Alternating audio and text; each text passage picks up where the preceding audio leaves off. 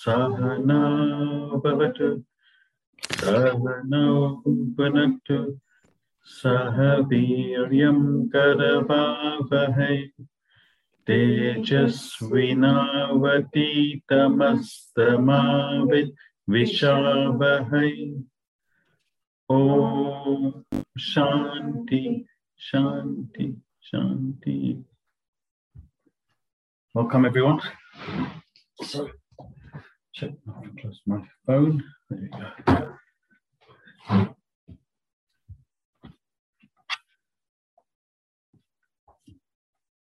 Any questions relating to this subject, relating to the Gita,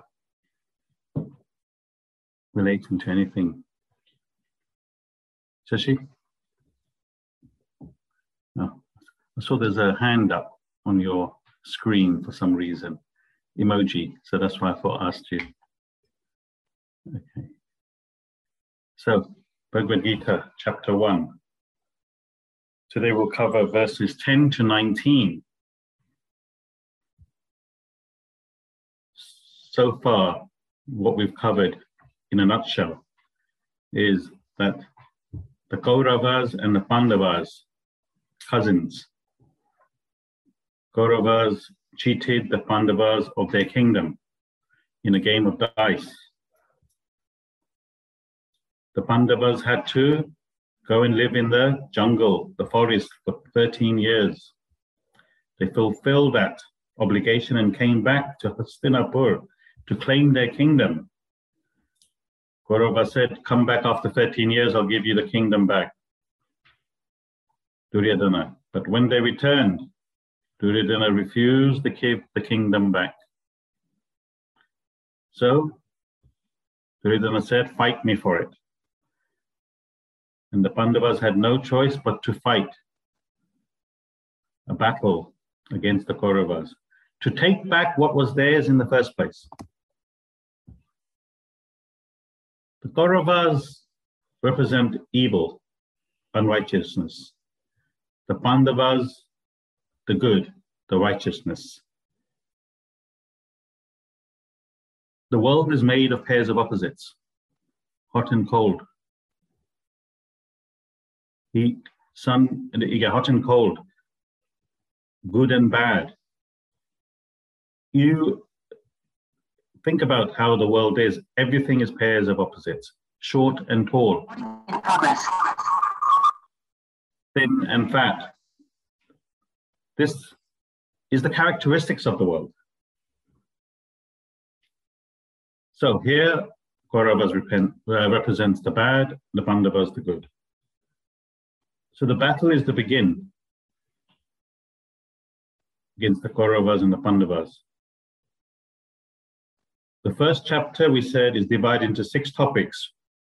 We're going to finish the last verse of topic two, verse 10, and then start topic three. So good and bad is, is within us as well. Our mind thinks of good things and bad things. He wants to do certain actions which are bad. Bad in the sense not right for you. And how do you overcome those thoughts, those actions?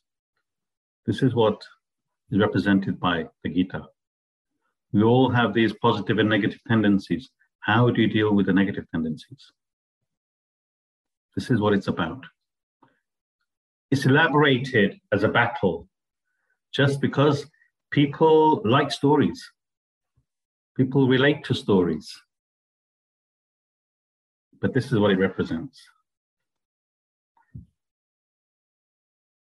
Now, before we begin today's class, just want to explain, you may have all heard of the caste system. Yeah, in India, the caste system, they practice this. There are four castes. Does anyone know the four castes? Anyone know the forecast? Name anyone. Jati. Sorry? Jati. Meaning? Jati means caste. Gujarati ah. words is jati. So what are the four castes? Kshatriya? Kshatriya? The Brahmin. Brahmins. Kshatriya, which are um, warriors, I think. What's the other two? Vaishnav? Vaishya, yeah. Shudra. Shudra. Wonderful. Brahmin is the priest class, regarded as the highest class. Kshatriya is the warrior class, fighting battles. Vaishyas is the business class, trader, traders. And lastly is the Shudras, the labor class. So those are the four castes that they created in India. They were created for a particular reason at a particular time. But now those times have changed. And it actually represents something very different now. So Pandavas and Kauravas belong to the Kshatriya caste, which means they were in the warrior caste. In those days, that caste and the Brahmin caste was pre, uh, predominant. Warrior was like the highest class with the Brahmin. The traders and the laborers were the lower caste. But things changed based on time. Now, what is a higher caste? The Vaishyas, business class. Those are regarded as respect because they have lots of money. This is what we respect now. Warriors, we don't. Brahmins, they have a role, but we have a little bit of respect. But we, in this day and age, now respect wealth, power. You see how things have changed. In those days, during the Mahabharata time, it was the Kshatriyas, the warriors who were regarded as the high, because they defended the land against bad. Any questions? And the reason I um, explain this is because what we're going to cover is that there's so much high respect for these warriors, Arjuna, Krishna, Duryodhana, given the highest respect, Bhishma, because of that situation at the time. Yeah. They are more regarded higher than a wealthy person. Vanita, you had a question. You know, the caste system in that time, was it based on like, um, like, was it created based on their personalities? Like, if they're like um, a rajasic person, or like, is that how the caste system was created in the beginning, isn't it? It's just misunderstood now. Is that correct? Tamasic, Rajasic, Sattvic. You all know, well, most of you know the difference. Rajasic, uh, Tamasic is someone who's lazy, indolent.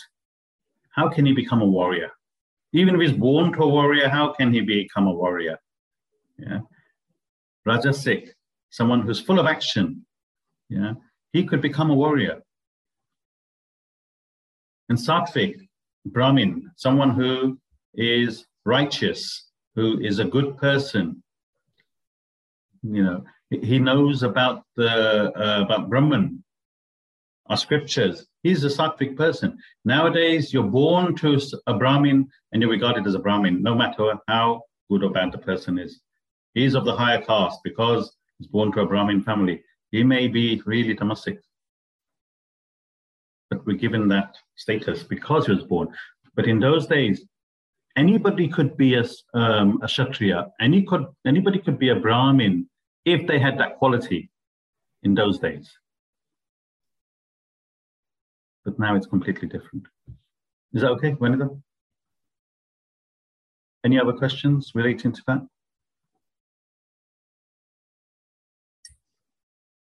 Okay, great. So we'll begin with verse 10, which is the last verse of topic two. So I'll chant once and then you can all chant on the second time. Apariyaptam tadasmakam balam pishma pirakshitam pariyaptam balam bhima pirakshitam apariyaptam tadasmakam balam bhishma pirakshitam pariyaptam vidamete sam balam bhima pirakshitam can everyone turn their mics off, please? I love your voice, but translation: the ar- this army of ours, protected by Bhishma, is unlimited, whereas that army of theirs, protected by Bhima, is limited. This is Duryodhana talking to Bhishma.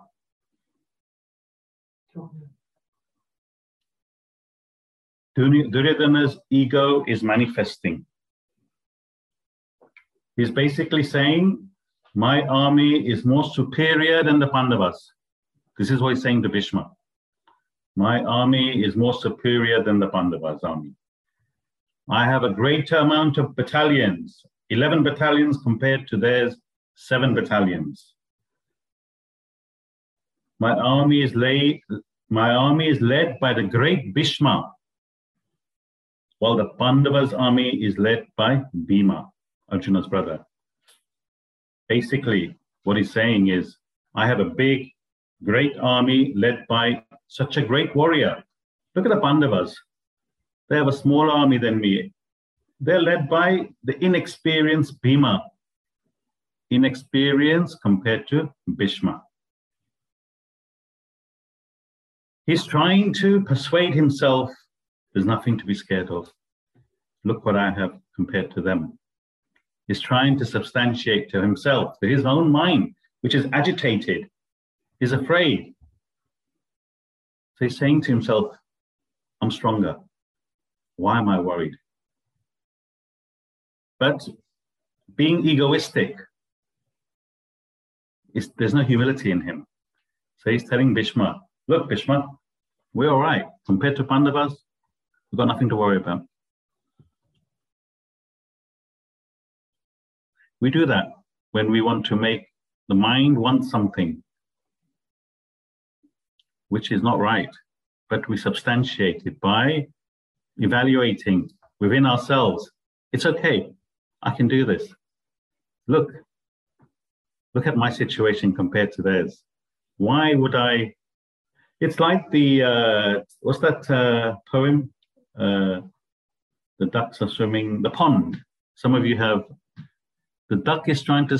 The chicken chick is trying to substantiate why it can't swim. It convinces itself why it couldn't swim. My feathers, my beak is the same. Why can't I swim like the ducks? And what happens? It drowns. Similarly, so Duryodhana is trying to justify himself, nothing to be afraid of. Ravi, can you read the um, commentary? Duryodhana declares that his army is unlimited, indicating its superiority to the Pandava army. Its superiority lay not only in its greater numbers, but in the fact that Bhisma, one of the greatest living warriors of the time, commanded it. He further states that the Pandava army is limited, meaning weaker, and states that the Pandava army is limited, meaning weaker and more vulnerable. It was led by Bhima, whose knowledge of arms and mastery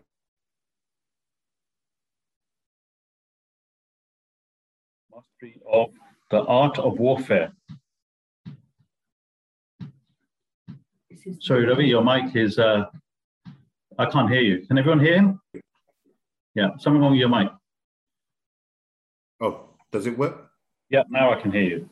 So I'll read that again. he further states that the Pandava army is limited, meaning weaker and more vulnerable. It was led by Bhima. You can continue. It was led by Bhima, whose knowledge of arms and mastery of the art of warfare stood in poor contrast to that of Bhishma. The ego and arrogance of Duryodhana now pronounces the greatness of his numbers, his strength, and his glory.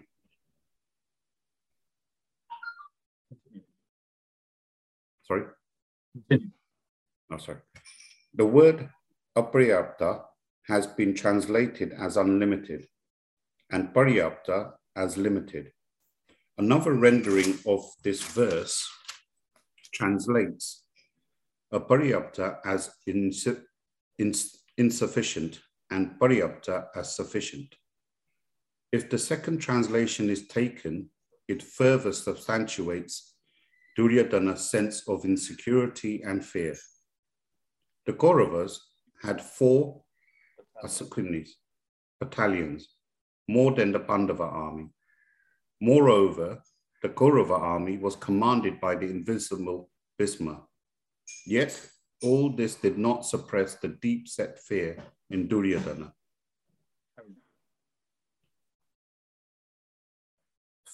Fear? Continue. Yeah, sorry. Fear is an emotion which grips all destructive animals. The carnivore exhibits fear with little provocation. In striking contrast, the herbivore rarely shows any sign of fear. The more cruel and destructive an animal, the more terrified it feels at the suggestion of any danger. Conversely, the more meek and gentle an animal, the more calm it remains in the face of danger even at the threshold of death. The same principle holds good for human beings. Duryodhana's cruel and destructive tendencies explain the element of fear manifest in his speech on the verge of battle. Thank you, Ravi. Any questions? Okay, everyone understand? Yeah? Nilam, make sense? Great. We'll do verse 11.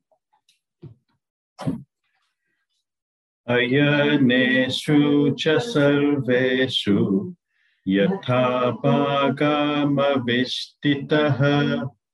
भीष्ममेवापि रक्षन्तु पावन्ता सर्व एव हि अयनेषु च सर्वेषु यथा भागमवस्थितः भीष्ममेवापि रक्षन्तु भवन्तः सर्व एव हि and stationed in your respective positions in all divisions, all of you, guard Bhishma alone. Once again, Duryodhana is saying this to his army. Now, chanting these verses, um, if everyone tries to do tries to do the best they can, even in their own mind, because the vibrations you will get from chanting is difficult to explain, but it will resonate within you. It has some sort of feel good factor that it will ha- have within you. And you're never going to get a chance to chant again. So take this opportunity to chant the best you can. Yeah. It's entirely up to you, but it's just a suggestion. Yeah. I know it's difficult in the beginning, but you know what? After a couple of chapters, you'll be fluent. So try your best. So, Bhishma. Now, Bhishma, his original name is Devrata. Devavrata, that's Bhishma's original name. Bhishma actually means terrible. And the reason he's been given this name is that some time ago, some, King Santanu, who Bhishma is his son, Bhishma is King Santanu's son, he was the heir, heir to the throne. Bhishma was heir to the throne. But what happened? The father, Bhishma's father, fell in love with a fisherman's daughter. and he wanted to marry her. But the girl's father said, We will only let you marry my daughter if her children become heir to the kingdom. If you marry my daughter, their children has to be the heir. Of course, the heir belonged to Bhishma. So, for the sake of his father, Bhishma took a vow that he would not take the kingdom. When the king died, he would not take over the kingdom. But the daughter's father said, Okay, you won't take the kingdom, but what about your children? So he took a vow that he would never get married, ever. So he wouldn't have any children, just to satisfy the fisherman, the fisherman, so that his daughter can marry his father. For his father's sake. So he was given this name Bhishma, which means terrible, because it was a terrible vow he took. I mean, this whole war is because of that one vow he took. They're fighting for his kingdom. If he hadn't taken that vow, this war wouldn't be happening. And because of this vow he, he, he took, he was given a blessing, a boon, that he could not die unless he consented to it. Now, this is the power of Bhishma. He can never die unless he says, I'm ready to die. Now, there are many stories behind all these characters in the Mahabharata. Now, our interest is in the teachings of the Gita itself, the Lord's song. But there are so many background stories to it. So I'll just, because we're going to mention Bhishma quite a bit, I should explain why he's called Bhishma, which means terrible. So Duryodhana, in this verse, Duryodhana advises his army to protect Bhishma on all accounts, even though Bhishma was very powerful. And he had the power, as we said, that he cannot die unless he wanted to. Now, the reason why Duryodhana says this to his army is because, once again, another story. In the Pandavas' army, there was a person called Sikandi. Sikandi was born a woman, but was transformed to a man later on. Bhishma would never fight a female.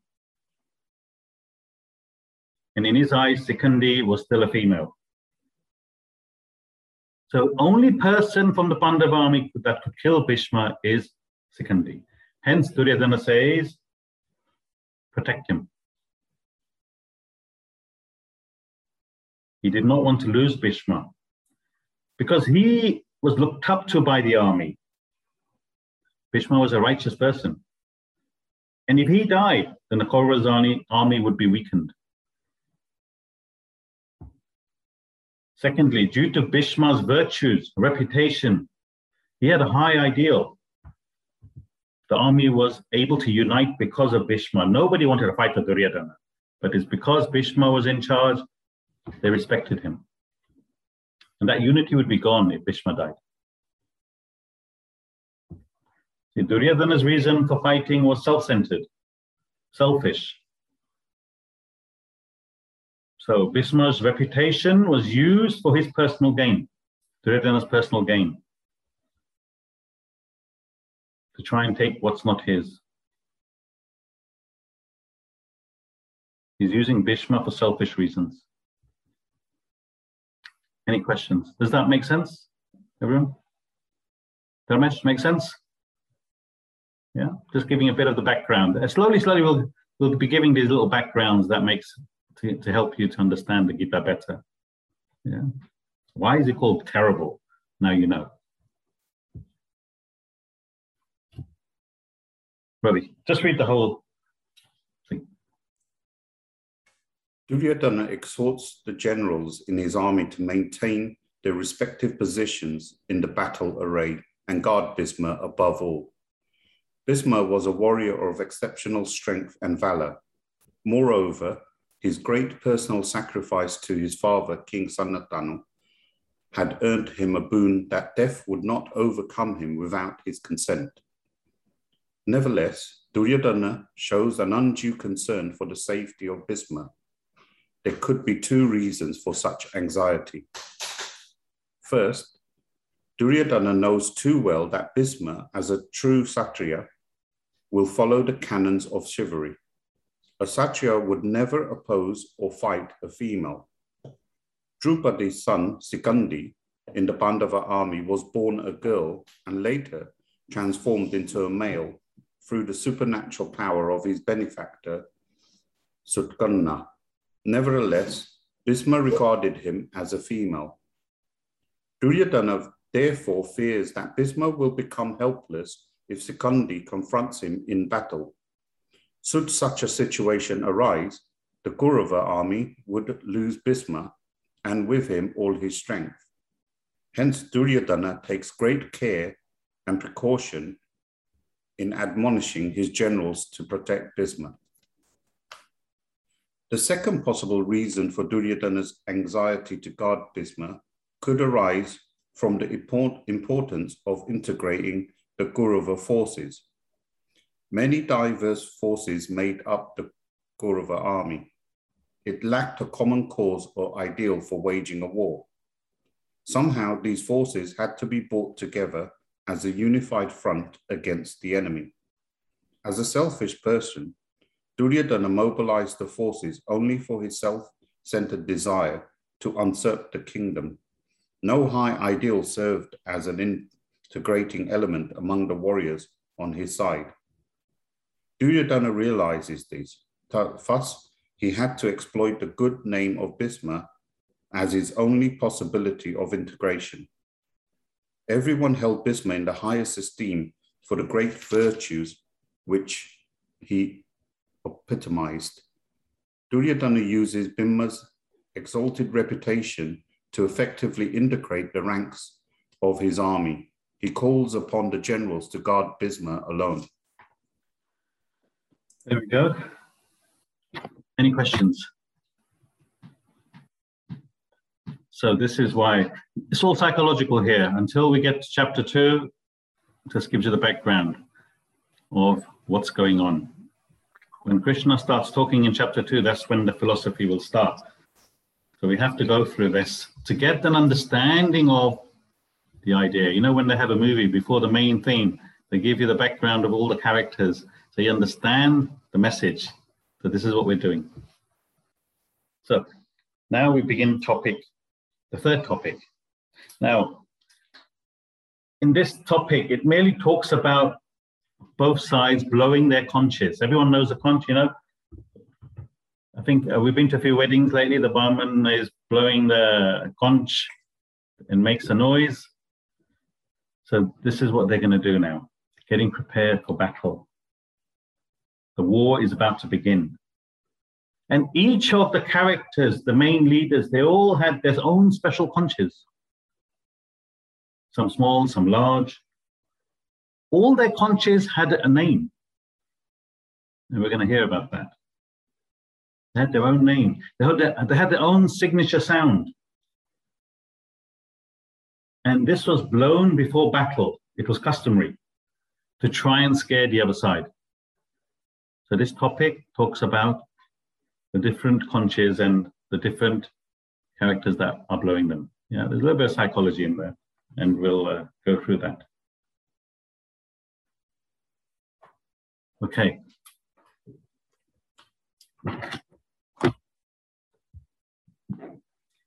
तस्या सञ्जनयन् हर्षं कुरु वृत्ताः पीतमः सिंहनादं विनाद्योचैः शङ्खं दद्मौ प्रतपवन् तस्या सञ्जनयन् हर्षं कुरु वृत्ताः पीतमः सिंहनादं विनद्योचैः शङ्खं दाद्मौ प्रतापवन् the mighty grandsire, the aged guru, raising aloud a lion's roar, blew his conch to cheer, her up, cheer him up. So Bhisma, once again, a lot older compared to the rest of the warriors in his army, much stronger and braver. He could see Duryodhana is dejected a little bit. He needed a bit of lifting up Duryodhana. As we said, Duryodhana was a self centered person, bad, evil. Bad, evil divinize their negative tendencies. They need the help of the good. They cannot otherwise function. He needed Bhishma to reunite the rest of the army. So they needed encouragement from Bhishma because they all knew they were fighting an unrighteous war. So Bhishma, he sensed this lack of conviction in the soldiers and in the nervousness of Duryodhana. He's a wise guru, meaning one of the elders who knew about life, about warfare. He could sense Duryodhana was nervous. So Bhishma blew his conch to bring unity and to signify the start of the battle. The fellow members of the army responded by blowing their conches and other instruments. Can you picture that? Bhishma, the leader, blows his big conch, and the rest of the army hear this and say, Right, let's get ready. And they all blow their conches as well. That's all it says. Nilam? The third topic covers verses 12 to 19. It describes the tumultuous sound of conches produced by the two forces assembled in the battlefield and how the Kauravas were terrified. Bhishma is referred to as mighty grandsire, an aged Kuru. Bhishma was a very old member of the Kuru clan. Though advanced in age, he surpassed even the foremost young warriors of his time, both in strength and heroism. Also, being the granduncle of both the Kauravas and the Pandavas, he was deeply respected and revered by all participants in the war. Duryodhana needed the support of Bhishma. Duryodhana's motives and ambitions were mean. His forces lacked the strength and conviction to face the mighty Pandavas. He was worried and anxious. He now looks up to the greatness and goodness of Bhishma to mobilize his evil forces to action. Evil forces in this world find it difficult to unite and function without the help of the good. A short tempered man expressing his anger claims that he fights for his principles. He will not admit his weakness in losing his temper. He defends himself, claiming that he upholds certain right principles which others are violating. Similarly, a lustful man takes refuge in the name of love. He suffers from a weakness for the other sex. He does not see his weakness, much less admit it. Instead, he claims it is based on love and affection for fellow beings. Thus, human beings try to moralize their negative tendencies. Bhishma noticed the feeling of uncertainty in the mind of Duryodhana. He decided to cheer him up and rally the forces together. For that purpose, he roared loudly like a lion and blew his conch with great force. This hearty sound marked the commencement of the battle. There we go. Duryodhana is justifying his negative tendencies, like we all do. We get angry and we say, Yes, I'm right to get angry. We justify it. I'm right, you're wrong. This is how the mind works. Any questions? Okay. Next verse. We're going to go through these verses quite quickly. Verse 13. तथा शङ्खश्च वैर्यश्च पानपानागोमुखः सहसैव व्यहन्यन्त ससक्तस्तु मूलोऽभवत् तथा शङ्खश्च वैर्यश्च पानपानागोमुखः सहसैव व्यहन्यन्त सा सप्तस्तु मूलोऽभवत् Then conches, kettle drums, tabors, drums and cow horns blared forth quite suddenly.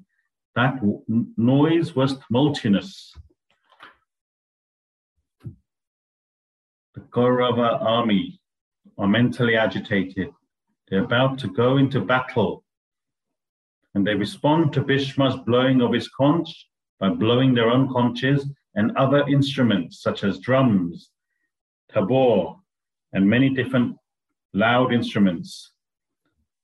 Tumultuous means rowdy, tremendous amount of noise. Bhishma was a wise person. He had good values, as we said. He knew what Duryodhana was trying to do. And because of Bhishma's high values, he had no choice but to serve the king. Sometimes your own high values of standard you set yourself can get you into trouble.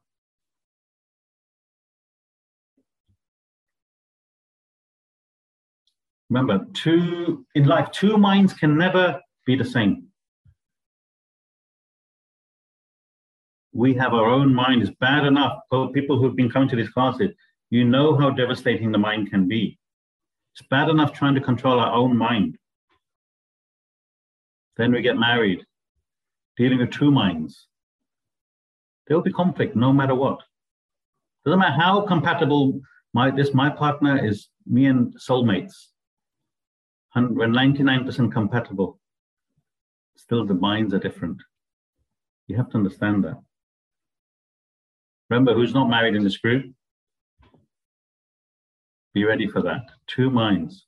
There will always be a difference. But if one of the partner has some of this knowledge and understanding, you can overcome those conflicts. You can overcome any conflict in a relationship and if both of you have this knowledge, that's what you regard as being in heaven. Any relationship, if you have the relationship based on the foundation of this knowledge, you're in heaven. Even a parent and a child, easy to get over conflicts if you understand that both minds are different. There's nothing you can do about it. This is the way it is. So if you have this understanding, next time your partner, your child, is behaving in a particular way, you understand this is his mind, her mind. They can't help themselves. They can only act based on that. Now you want them to act based on your values, your mind. How is it possible? It's impossible. And then you have conflicts. How does this knowledge help you override these conflicts? Some, those of you who've been coming for some time, how can this knowledge help you override those conflicts? Yeah, Ravi. I, think it allows me to you know question my emotions how i react to it so i'm in control of how i react so uh, always pause for a second before i open my mouth again repeat it back to the wife so so you become less reactive. Mm, exactly. Let my wife have her say. I'm not going to be affected. But he's talking from experience. Yeah, right. Absolutely. we won't get into a conflict here now. Anybody else? Thank you, Ravi, sharing that. You're absolutely right. But your wife says there's a bit more work to be had which I understand. We're not, none of us are perfect. Anyone else? How can this knowledge help you to overcome conflicts? Yeah, Vanita? I think you realize um, how important it is not to let your ego get in the way of being right or wrong or being um, you know you don't always have to have your say at the end it doesn't matter because that person's not going to understand if they're being com- so it's conflicting they're not going to realize they're not going to come and meet you halfway so it doesn't even matter if they don't i suppose that makes a difference why is that by the way what we're saying why is that why they don't understand what you're saying because they their their intellect doesn't allow them to I suppose. Yeah, their mind. Different mind. You're trying to argue with their mind. Your mind is arguing with their mind. Both minds are different. As you get this knowledge, you have different values. And at the end of the day, you you think for a minute, what am I arguing about? And it's normally a load of rubbish. He said, I said, she said, something silly. What's the point? So you understand that. You don't get emotionally involved. You can think for a minute and say, you know, this is silly. Why am I arguing? Doesn't matter. Let them say whatever they want to say. I agree. Subdues the situation. So this knowledge gives you higher values of life. You understand, it's not about wealth, power, name, fame. It's about spiritual development. This is my course. This is my values. This is my goal. Anything else that comes in the way is meaningless. This is what it teaches you. And if you don't have this knowledge, then you stick to those kind of values. Duryodhana is sticking to his value. I want the kingdom. How dare they take it back from me? It's mine, even though it's not. Bhishma understands, you know, this is his mind. This is his nature. I don't have those values, but I've taken a vow, I have to serve the king. Similarly, you've taken a vow, you have to serve your partner, right or wrong, with this understanding. Any questions? Yeah. So just take that away from today's class. Change your life. Two minds are not alike.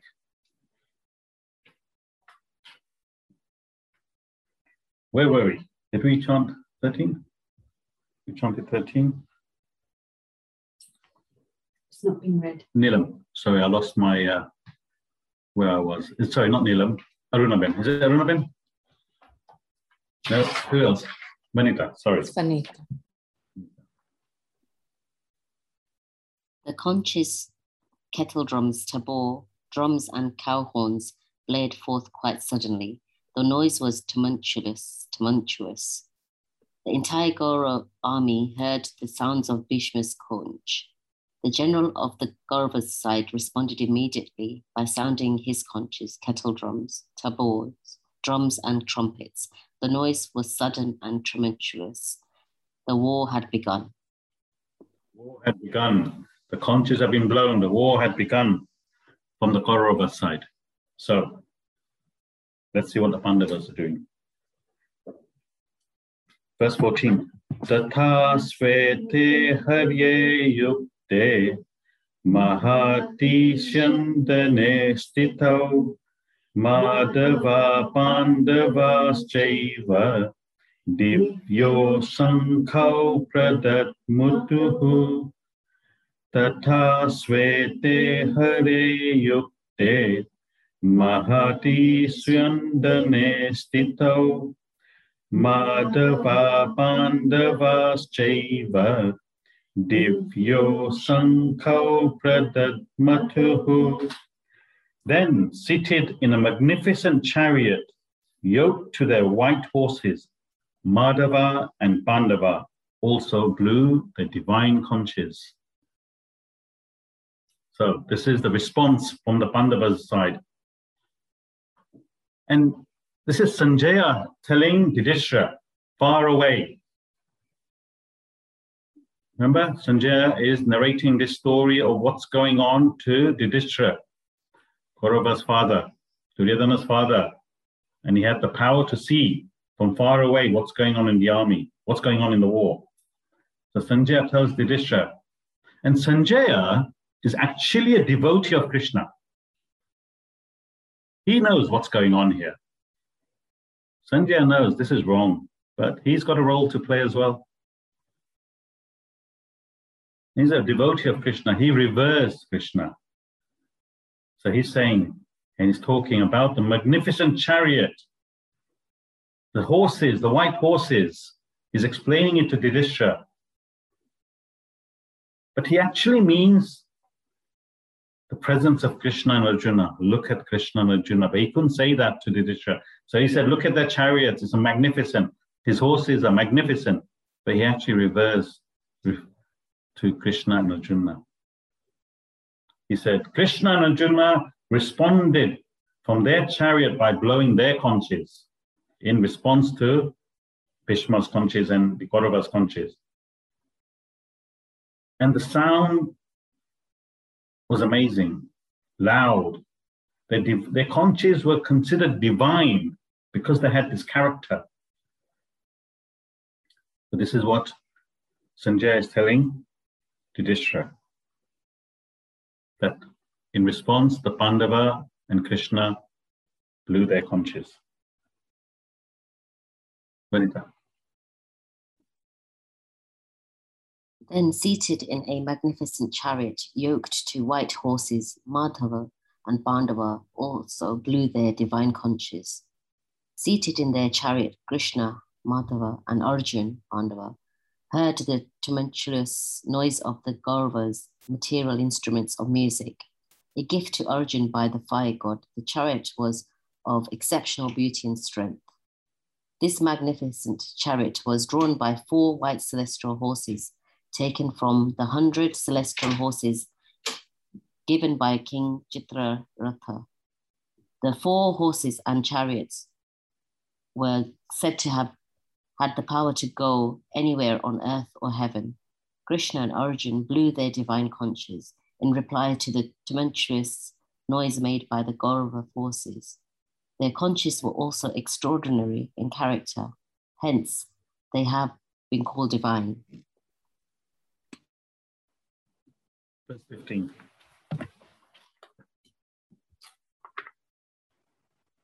पाञ्चजन्यं ऋषिकेशो देवदत्तं Dhananjay पौन्द्रं दद्मौ महासङ्खं भीमकर्मावृकोदरः पञ्चजन्यं ऋषिकेशो देवदत्तं Dhananjay. पौन्द्रं दद्मौ महासङ्घम् भीमकर्मा Rishi Rishikesha Blew the Panchajanya.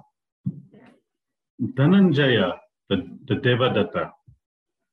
And Vrikodara, of terrible deeds, the great conch Pondra. Don't get too involved with the words. All it means is that they blow their conches. Now, Arjuna and Krishna had many different names.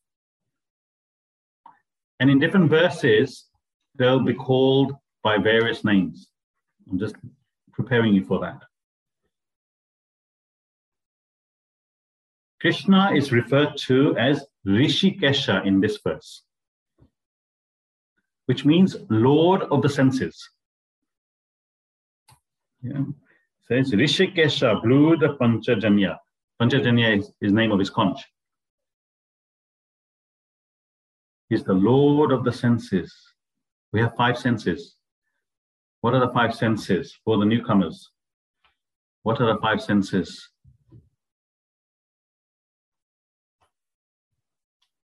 Anybody? Five senses. Vanita? Is it um, sight, smell, taste, touch, and I don't know. So with the five senses, we take in the world. Smell, taste, sight, hearing, touch. Those are the five senses we react with the world. What is the controller of those senses? What is the controller of those senses within us? Meghna? Is it the mind? The mind. The mind controls the senses. What controls the mind? Shashi?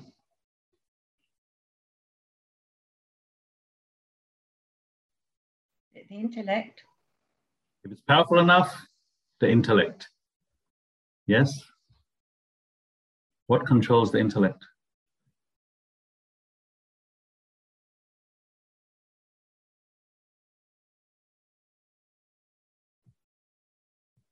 The ultimate. What controls the intellect? It's it the Meghna? self? The self. Thank you very much. Who said that? Sorry. Meghna. Arjuna, The self. So, what controls intellect? Atman, the self, the spirit that's within. Remember, human is made up of your physical body, your mind, your intellect, and the self. Spirit, Atman, God principle, supreme being, whatever you want to call it. Without that, you cannot function. So Krishna is referred to as Lord of the senses, meaning the supreme being. Yeah, that's why it's called Rishikesha in this in this verse. So many different names we will be referring to Krishna. Many different names will be given to Arjuna based on the verse. So there, Sanjaya, who is a devotee of Krishna, is saying Rishikesha, meaning Atman Brahman. Arjuna, as the winner of wealth, due to his successful achievements on the battlefield and for bringing great wealth to the kingdom, he is he's called Dhananjaya, meaning done wealth. Yeah, he has won many battles and got so much wealth for his kingdom. So he's called Dhananjaya, winner of wealth bringing great wealth to the kingdom. The Pandava army responded by blowing their conches to show their unity.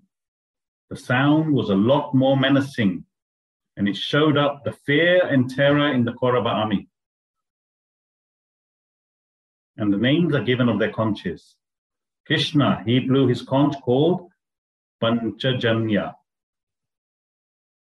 Dhananjaya, another name for Arjuna, blew his conch called Devdatta. And Bhima, Arjuna's brother, blew his conch called Pondra. That's all it's saying. Yeah, in a nutshell, is all it's saying is that they blew their conches, and this is the name of their conches. Yeah, I'm adding a little bit of philosophy in there to keep you all awake. okay. Who's reading the commentary? Krishna is addressed here as Rishikesha. Rishika refers to any one of the senses. Isha means Lord. Rishikesha, derived from these two words, mean Lord of the senses. The Lord or controller of the senses is Atman, the self within. Krishna therefore symbolizes the supreme being. Panchajanya was the name of Krishna's conch, named after the demon he had killed. Krishna blew the Panchajanya. Dhananjaya was one of the names of Arjuna. It literally means winner of the wealth. Arjuna earned his name after conquering many kingdoms and bringing great wealth to the Pandava capital. Arjuna blew the conch Devdatta. Arjuna had obtained it from Indra, the king of heaven. This conch sounded so loud that it struck terror into the enemy ranks. Vrikodara is Bhima, one of the Pandava brothers. Vrikodara literally means wolf-bellied. Bhima acquired that name as he was a voracious eater with an extraordinary power to assimilate large quantities of food. Bhima possessed exceptional physical strength. His deeds infused terror in the hearts of those who saw or even heard of them. Hence, he was known as Bhima of terrible deeds. Bhima's conch was named Pondara. The Pondra was very large and its sound reverberated over a long distance. Bhima blew his great conch along with Krishna and Arjuna. The picture of the battlefield. What's going on? Verse 16. Ananta Vijayam Raja Kunti Putro Yudhishthiraha Nakula Sahadevascha Sugoshamani Pushpakau Ananta Vijayam Raja Kunti Putro Yudhishthiraha Nakula Sahadevascha Sugosha Mani Pushpako. King Yudhishthira, the son of Kunti, blew Ananta Vijaya, and Nakula and Sahadeva, Sugosha and Mani Pushpa, Pushpaka.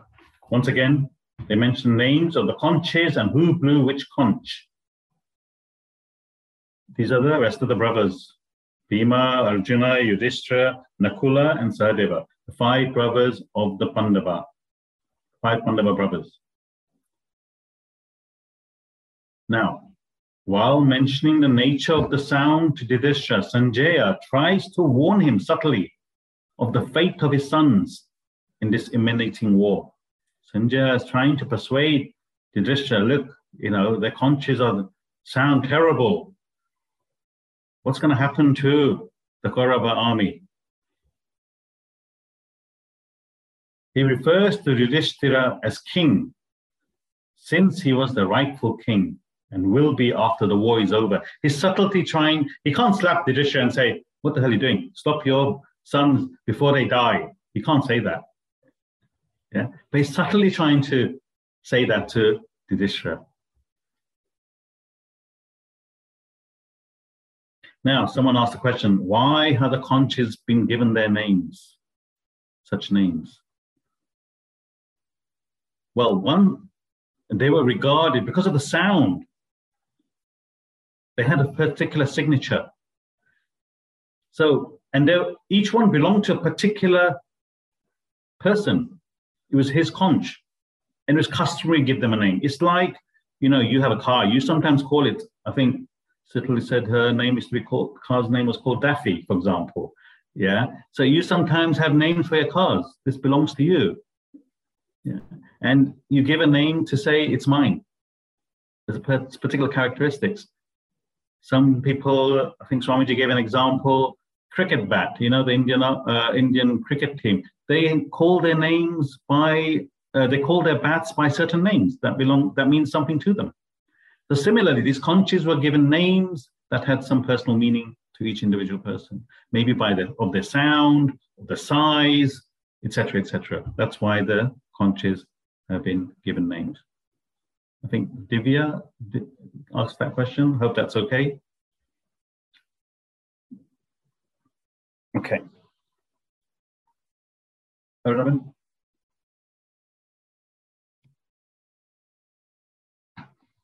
Pandu, brother of Dhritarashtra, had five sons. Of the five, Yudhishthira, Bhima, and Arjuna were born of his first wife, Kunti, and Nakula and Sahadev of his second wife, Madri.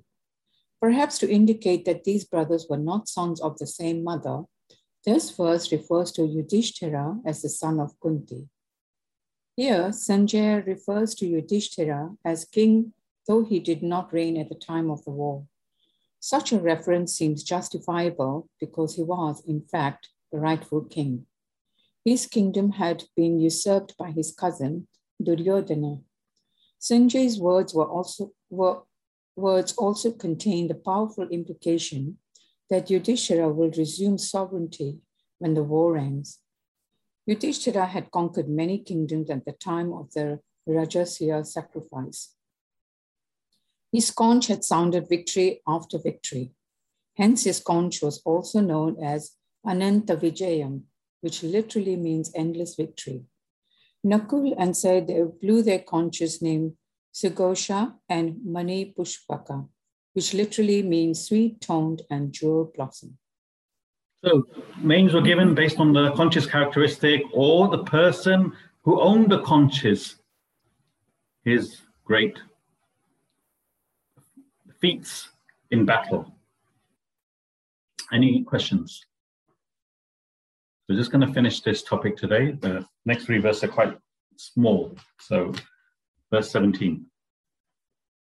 Kasyascha parameshvasaha sikhandi cha maharatha drishtad yumno viratascha सत्यकीश्च पराजितः repeat कस्यश्च परमेश्वासः Sikhandi cha Maharatha Drishtadhyumno Viratascha Satyakischa Parajitaha and Kashya, king of Kasi, an excellent archer, and Sikhandi, a Maharatha, great chariot warrior, Drishtadyumna and Virata, and the invincible Satyaki. Names of warriors from Pandava's army. Sikhandi is mentioned there. We already explained he was born a woman, but was somehow converted to a man.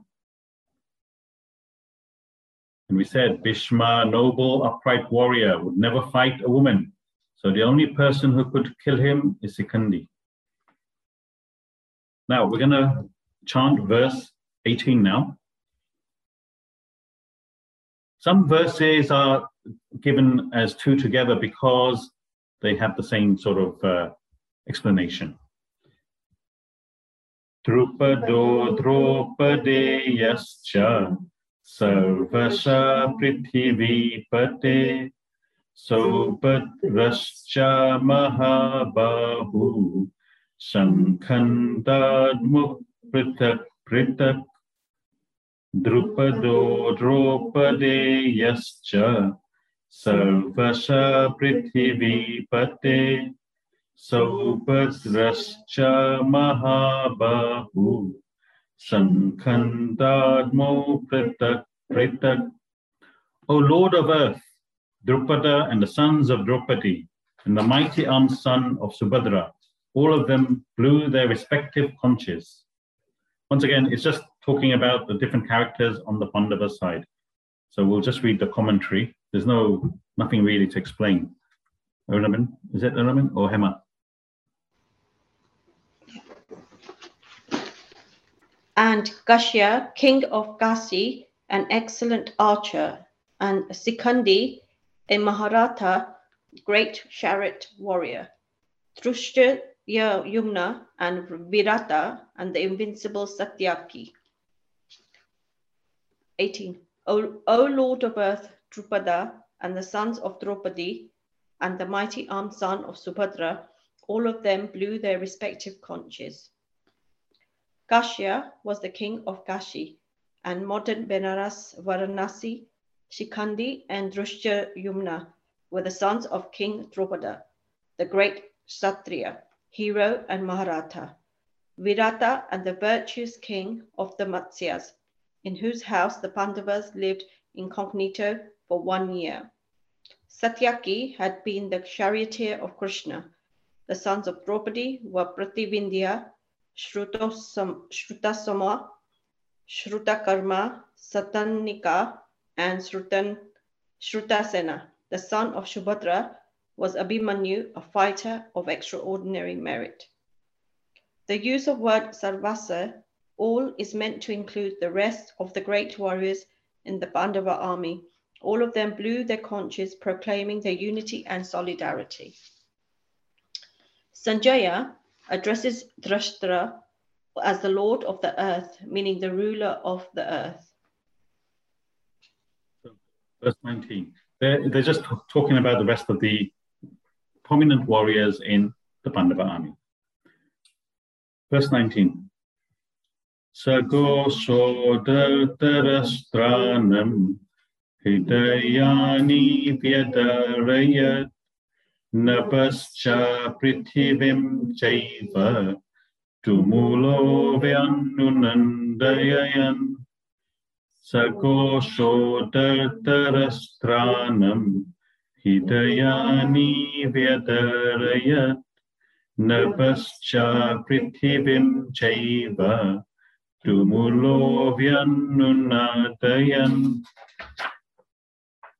that tumultuous sound rent the hearts of Yudhishthira's host and made earth and sky reverberate. Sanjaya tries to portray a picture of doom to Yudhishthira in the hope that he would stop the war. The deep message Sanjaya tries to convey is that unrighteousness, even his large numbers, are always afraid of the righteous when confronted Duryodhana is afraid, even though he's got a big army. Sanjay is trying to explain to Yudhishthira, listen, there's doom ahead. You're going to lose your sons. They're going to die. Krishna is on the Pandava side. You got no hope.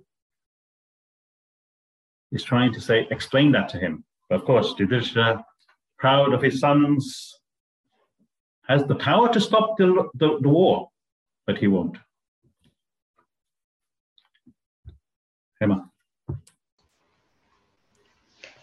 The sound produced by the conches of all the heroes of the Pandava army was deep and dreadful.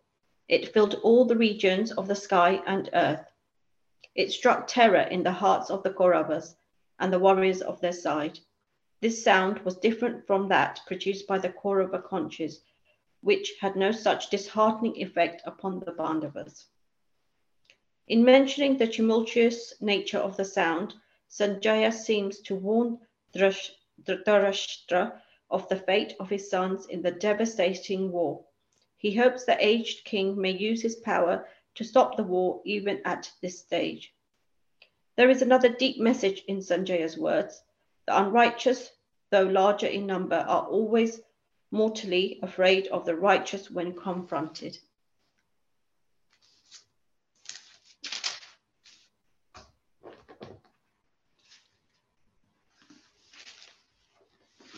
the main idea here is that in life, we have we all have problems. As we said, partner, children, accident, work issues, constant challenges, big and small, in our lives. Before we had ISIS, now we have COVID. No matter what challenges we have in life, we will never have a challenge like Arjuna. What's our challenges compared to Arjuna's? Yeah, just compare. Anytime you have a, an issue in your life, compare to Arjuna. What is my challenge, my issue, my problem compared to Arjuna's? And with this knowledge that Krishna is going to give from chapter 2, was able to rise up and fight and win the war. So we also, with our little challenges, little problems in our life compared to Arjuna's, with this knowledge, we can also overcome them. Hence, you have to stick to this uh, classes and learn this knowledge so that you can deal with all your small problems. Any questions?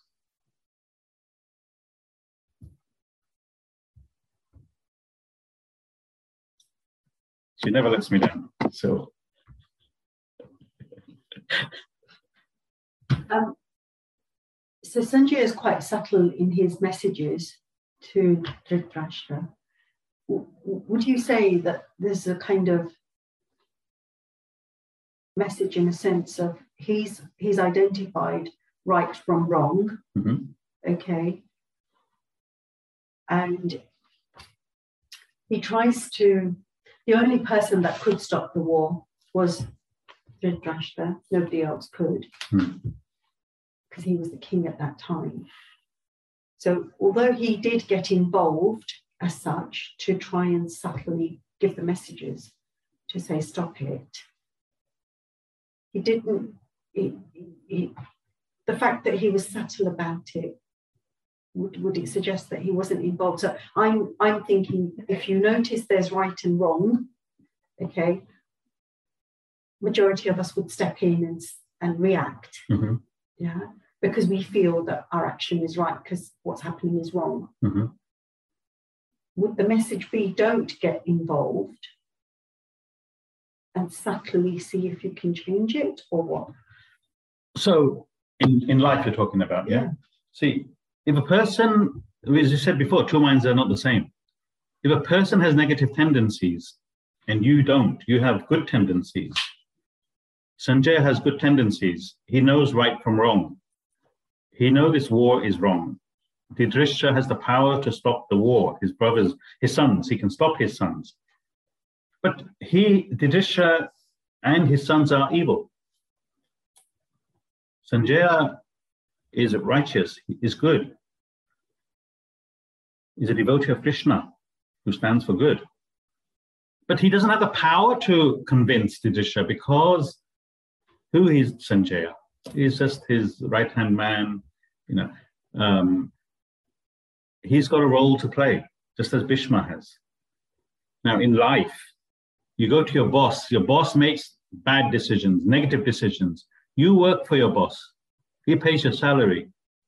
You know he's making the wrong decision, and you know right from wrong. But are you able to tell him that he's wrong? You may subtly say, you know, maybe we should try this or maybe we should try that. But you can't say to him, I think you're wrong. I don't agree with you. You can't say that because you know the way he is. He may be negative, he may have negative tendencies. He may want to cheat a customer, he may want to cheat a client. You know it's wrong. But his company, you may not say, you may say, well, look, you know, I, I can't do this because it goes against your morality. But you can't tell him he's wrong, can you? What's your role compared to his? It's his company. Same thing. Is that okay? So, any other questions? Neela. I haven't got a question, but I just wanted to share something that I've learned um, through these classes. And I think it's about, um, you know, knowledge cannot be given, it has to be taken. And so it, we, it's hard to try to change someone. We can model the behavior and, you know, like you said, the values, but it's their choice. And so it's kind of, that's something I've, yeah, learned, I suppose. Absolutely. Absolutely. And being aware of that gives you the understanding that everyone is different. Yeah, they're made up of their own experiences, their own values, their own mind, their own vasanas, their own desires. You can take it back however you want. He was dropped as a child, who knows? Whatever you want to say, you know. But this is how you have to uh, justify it. World is made of pairs of opposites, good and bad, right and wrong. This is the nature of the world. You can't change it. I can't change it. We have to live with it. Any other questions before we sign off today? Great. Thank you for joining us.